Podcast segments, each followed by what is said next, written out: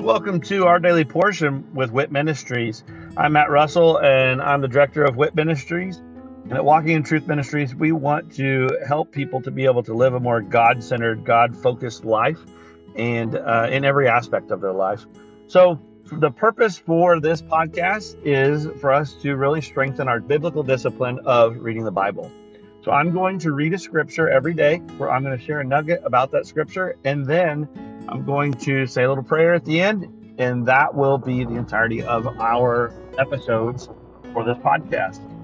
Uh, please feel free to check us out at walkingintruthministries.org, or you can also check out our other podcast, which is Living the Wit Life with Walking in Truth Ministries. I hope that this podcast blesses you as much as it blesses me. And uh, let's go ahead and get started with our daily portion.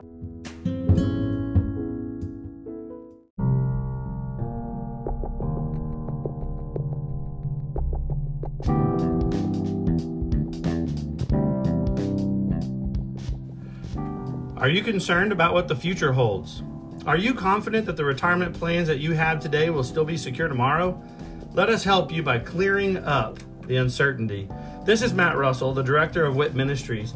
Many of us at Walking in Truth Ministries are bivocational, working in our ministry as well as in the financial services industry at Win Big Financial Group.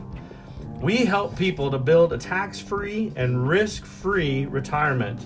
Give me a call at 817 903 2575 to support our ministry and to secure your family's financial future. Again, call today at 817 903 2575. Thank you and God bless.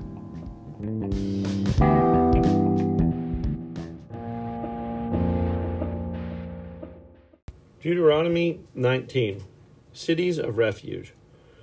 When the Lord your God cuts off the nations whose land the Lord your God gives you, and you dispossess them and settle in their cities and in their houses, you shall set aside three cities for yourself in the midst of your land which the Lord your God gives you to possess.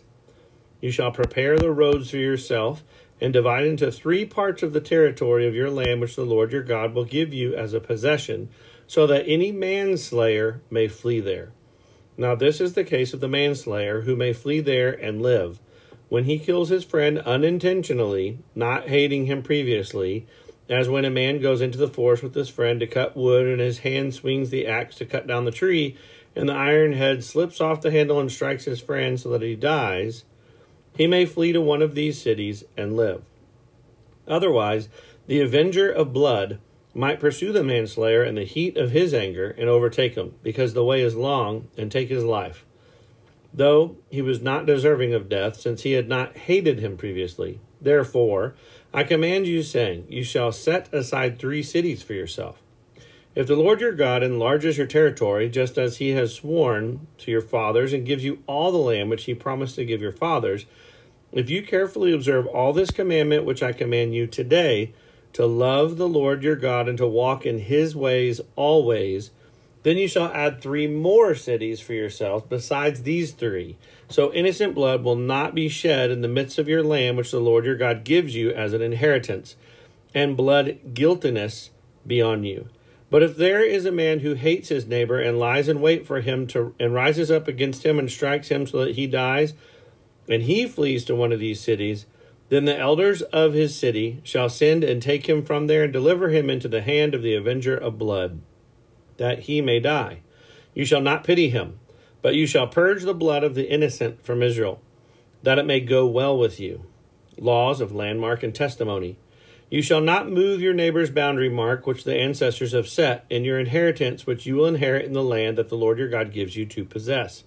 A single witness shall not rise up against a man on account of any iniquity or any sin which he has committed on the evidence of two or three witnesses, a matter shall be confirmed. If a malicious witness rises up against a man to accuse him of wrongdoing, then both the men who have the dispute shall stand before the Lord, before the priests and the judges who will be in office in those days. The judges shall investigate thoroughly, and if the witness is a false witness, and he has accused his brother falsely, then you shall do to him just as he had intended to do to his brother. Thus, You shall purge the evil from among you. The rest will hear and be afraid, and will never again do such an evil thing among you. Thus you shall not show pity, life for life, eye for eye, tooth for tooth, hand for hand, foot for foot.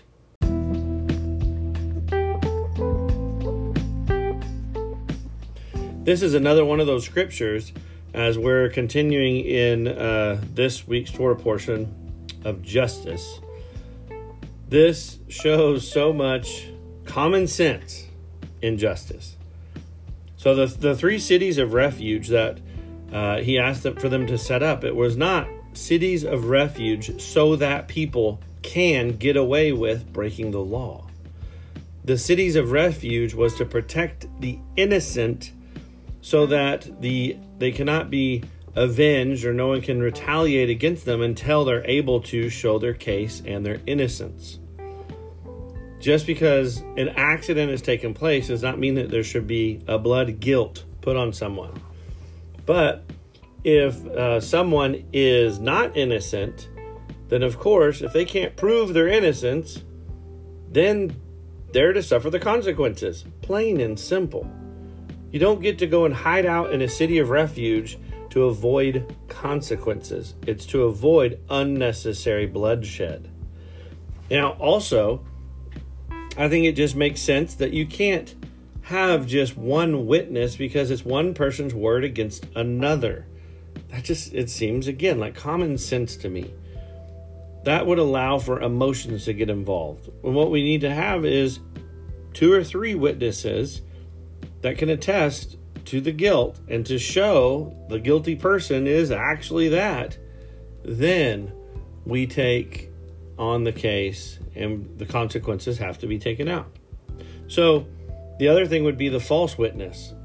I think that that makes perfect sense too. If someone accuses someone else of a crime and that crime already has a certain sentence attached to it, well, if it was a false witness, I don't think the crime or the the consequence that's given to someone who lies is enough. If I accuse someone of murder falsely and they find out that I falsely accused them, then I should face the consequence of murder. Because that's what I intended and hoped would happen to that other person. That just makes sense. For anyone to go through and say God is not just, God has no mercy, God is vengeful, God, all those things, it's because you're missing one simple thing common sense. Common sense. You do something wrong, you do the crime, you deserve the time. Period. So, we all understand the law going into a situation. We make the choice whether or not to keep it or to break it. You don't soften the law to make it to where it's fewer people getting in trouble.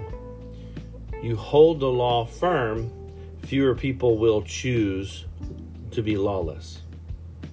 Well, Father, thank you for uh, such clarity.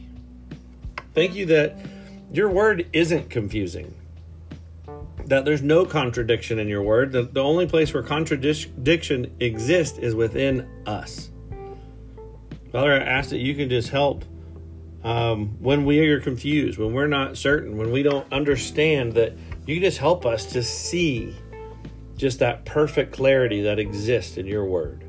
I ask that um, within me, if ever I'm confused, because of circumstances or emotions or anything else that gets in the way, I ask Holy Spirit that you could just come in and completely just discern to me truth.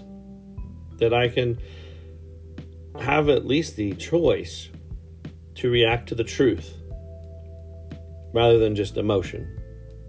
So, uh, Father, again, thank you for your perfect law, your perfect commandments, and that there is freedom within your law. And ask all this in Jesus' name. Amen.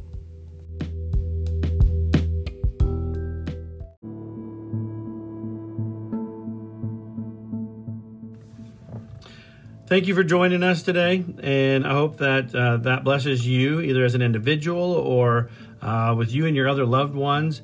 Uh, maybe this is uh, something that you're utilizing to to spend with your family. Uh, some time around God's Word. And uh, of course, that is great. I love that. And I'd love to hear how uh, the Daily Portion podcast is blessing you. If you would, just go to our website at walkingintruthministries.org and um, go on there and just drop us a little note about uh, this podcast or one of our other podcasts, or even just check out the events that we have available. Uh, but again, thank you very much and look forward to seeing you again tomorrow as we dig into our daily portion with WIT Ministries. God bless.